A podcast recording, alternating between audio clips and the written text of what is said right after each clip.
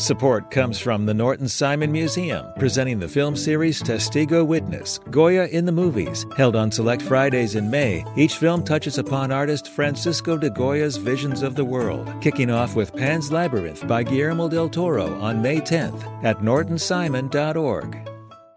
Support for LAist comes from Visual Communications presenting VC Film Fest, celebrating 40 years of Asian and Native Hawaiian Pacific Islander filmmaking, with over 200 films May 1st through 10th. Info at festival.vcmedia.org.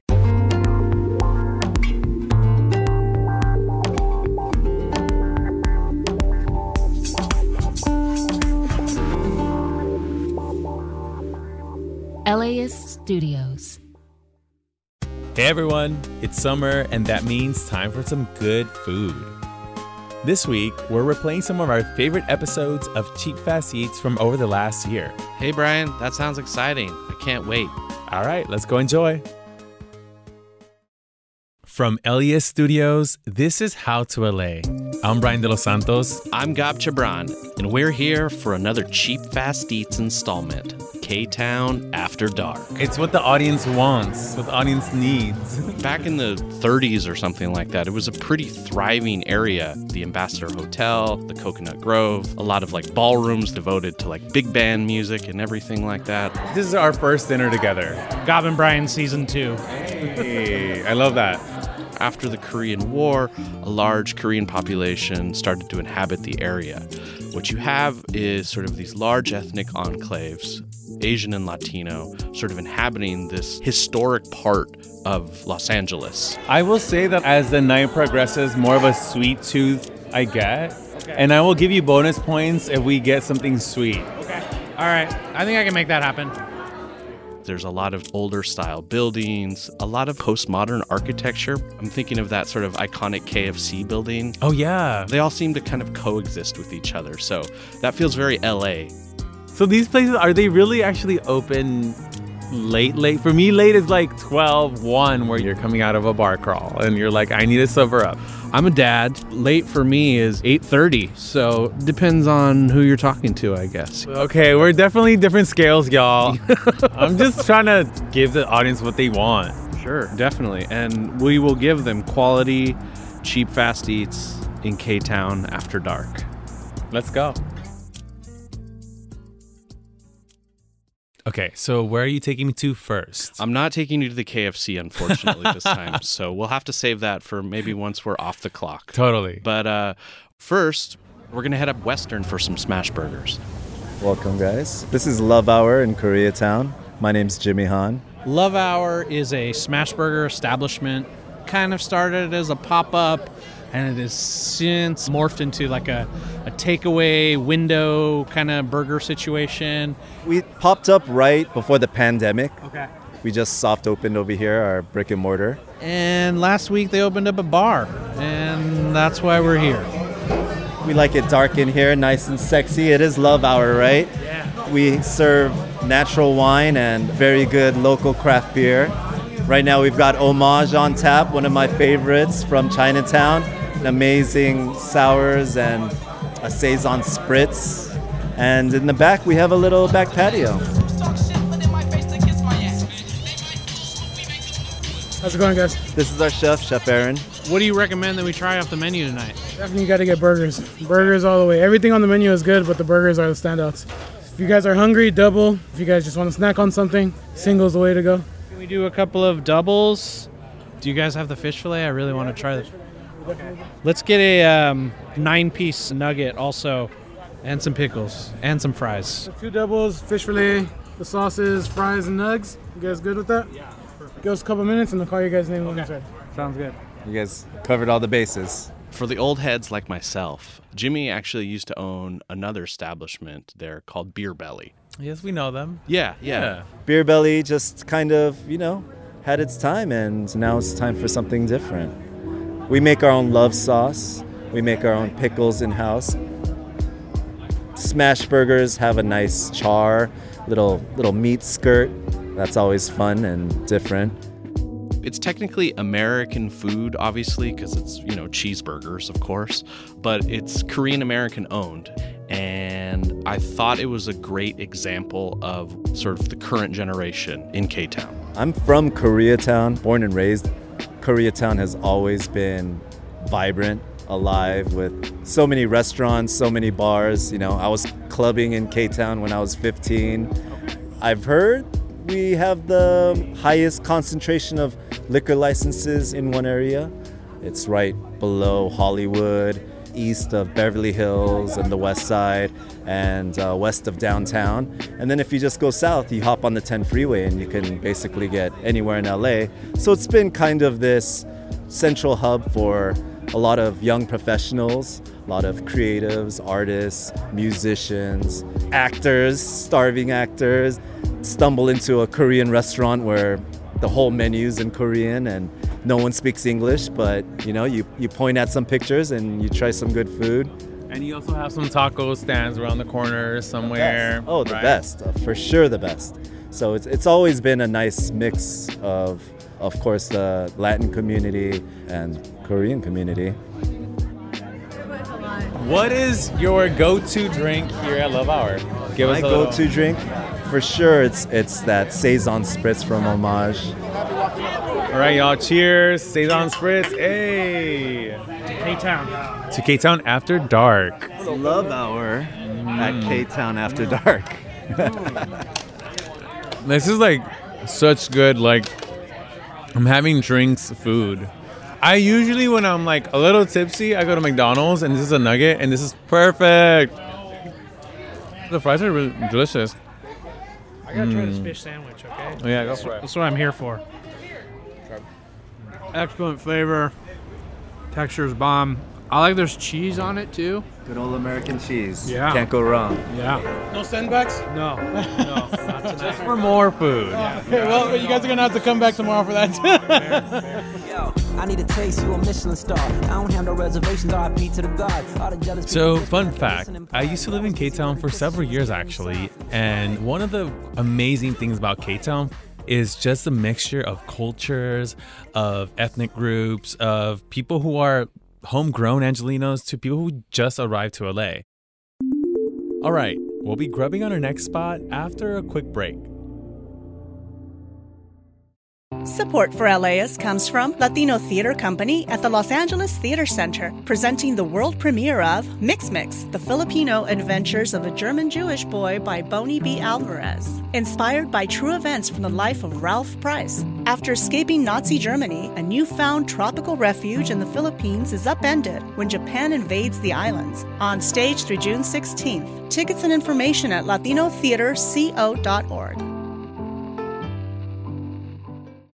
Support for LAist comes from the Norton Simon Museum, presenting the film series Testigo Witness Goya in the Movies, held on select Fridays in May. Each film touches upon Spanish artist Francisco de Goya's visions of the world, including Pan's Labyrinth by Guillermo del Toro and The Discreet Charm of the Bourgeoisie by Luis Buñuel. Screenings are at 4:30 p.m. on four consecutive Fridays starting May 10th. More information at nortonsimon.org. You're listening to How to LA. I'm Brian De Los Santos. What I really tried to do with this installment of CFE is encapsulate some of the diversity in the neighborhood, the Asian and Latino contingents, and then we also have a lot of young people like yourself when you were living there. I wanted to find food that was representative of those different populations. So we're going to hit up what I consider to be the beating heart of Oaxacalifornia, Guelaguetza. Ooh, an iconic place. For those who don't know, it is the spot in K Town.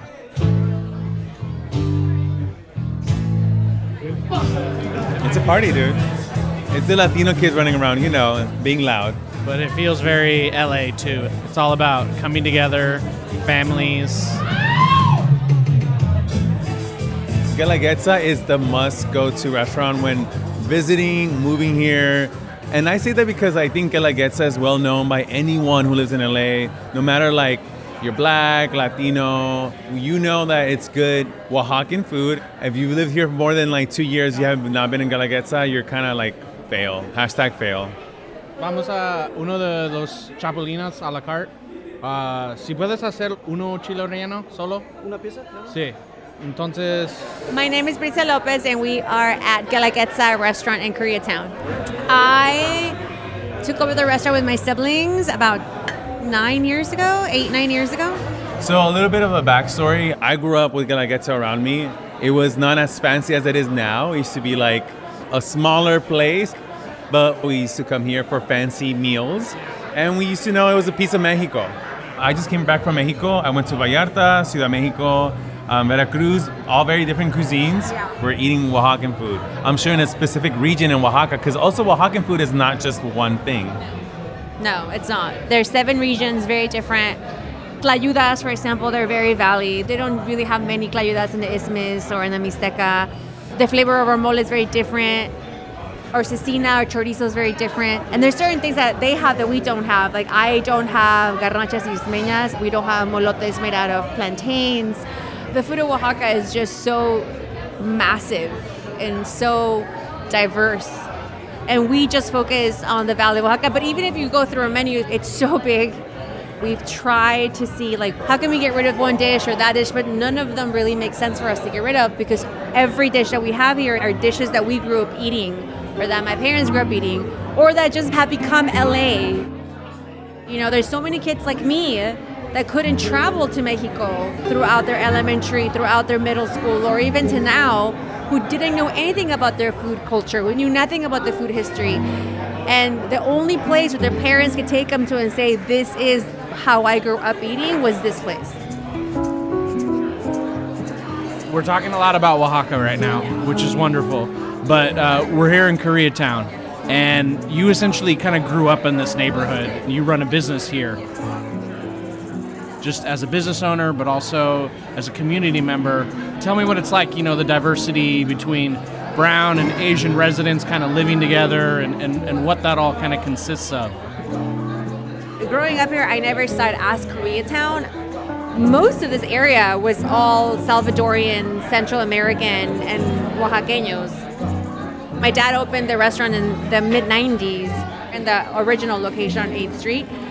When we opened this location, this building is the first Korean restaurant that was opened in Koreatown. It was a Korean buffet restaurant before that really solidified Koreatown in LA. So then we took it over, and for so many years, I would say a decade, these old Korean women would come into my restaurant, look confused. 50% will make it to the table, look around again, and 50% of those would like walk away. That 25% that was left will ask if we were still a Korean buffet. But eventually, we realized that our foods are very similar. Our seafood soup, that was like a banger with them, or beef stew is very similar to a lot of Korean soups.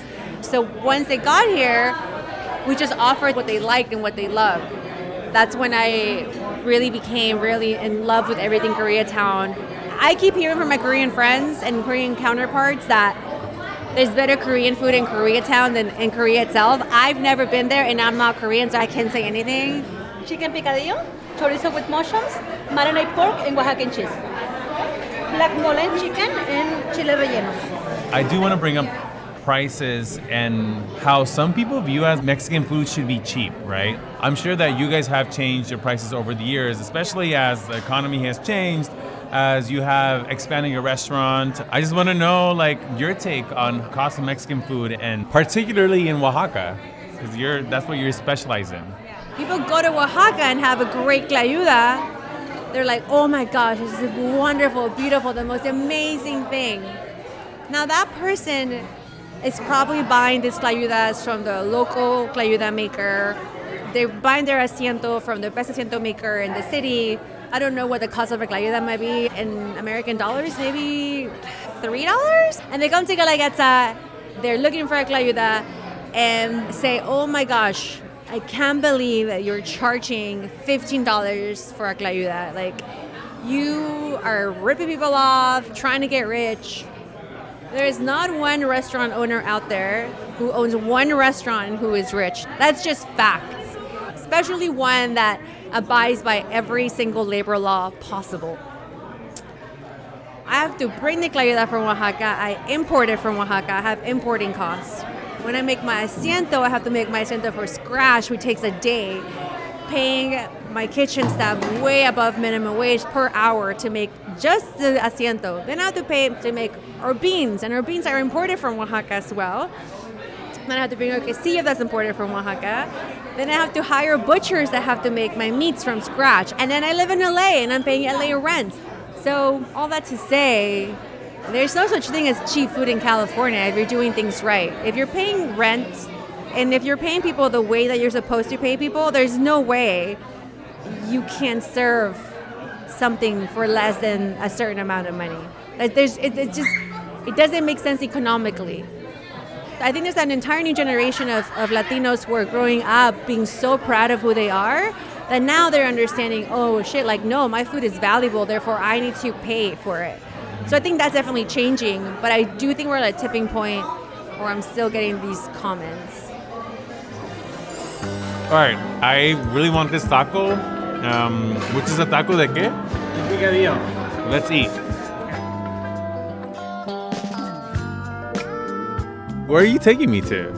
I guess it would be considered a Korean street food. Are we getting dessert here? Corn dog. corn it's a corn dog. dog. And I guarantee you've never had anything like this before. There's rice paper involved, there's cheese. It's it's a lot of things happening all at once. Uh, God. Okay, that's strike two. One more, and I don't know if we were gonna invite you back to How to LA, dude. Like, Surprised two. I'm only on strike two. The corn dog batter is sweet though. That's the thing. Yeah, so it's like a pancake thing almost, right? in a sense, yeah. So we are at California Market Plaza on Western and 5th. On the bottom is a really great Korean grocery store. We're on the third floor. There's lots of tables to sit at, different restaurants, kind of like a little outdoor mall vibe. Very K Town, uh, which is another reason why I chose it. It is a chain, which I know is fairly atypical for cheap fast eats, but I thought that it was a unique enough place, something new to try, especially in K Town. Alrighty, y'all. That's all the time we have for you today. The crispy rice dog may be cute because it's, you know, rice puffs. Mm-hmm. Also, the enjoy me, enjoy me, enjoy me dog. Yeah. Is it like enjoy me? Or is that Korean? I think it's probably Korean. Special thanks to Bricia Lopez and the whole crew at Guelaguetza, Jimmy Han at Love Hour, and the delightful crew at Two Hands. And then there's the potato dog too, which also has like a tater tot texture on the outside. That too, was as made for the Latinos who be eating like hot Cheetos. This with is the- what I love. This episode of How to LA was produced by Evan Jacoby. Our other producers are Megan Botel and Victoria Alejandro. Should we just do the mega box? I'm not gonna eat a lot. That's okay. Our engineers Hasmik Pagosian and additional support by Brandon Bowles. Erica Washington writes our newsletter. Our social media producer is Chris Farias. Our executive producer is Megan Larson, and I'm your host, Brian De Los Santos. Mmm. Mmm. Está rico. Yeah. Like, it's not an ordinary corn dog, you know? It's almost like sourdough, you know? Mm. And there's like rice flour involved too. There's obviously the potato, you know? Special thanks to Gab who hung out with us today for our edition of Cheap Fast Eats. Thanks, Brian. Be sure to check out my LAist article for more coverage on K Town After Dark. And where are we going to next? I'm not telling you. Ah. I just want to note that Gab deliberately did not choose a sweet one because he said he didn't care for me. That he didn't care for my sweet tooth, so I'm pretty That's- sure when I was ordering, you said, I don't care what we get a couple of times, both on and off mic. Support for this podcast is made possible by Gordon and Donna Crawford, who believe that quality journalism makes Los Angeles a better place to live. The LAist Spring Super Sweeps is happening now. You can win amazing prizes while supporting your source for local fact based journalism. One lucky grand prize winner will get to choose a brand new Lexus or $25,000 in cash. Other prizes include an electric bike from Juice Bikes and $1,000 gas gift cards. Your donation of $60 gets you one entry to win, and the more you give, the more entries you get. Donate now at laist.com slash sweeps.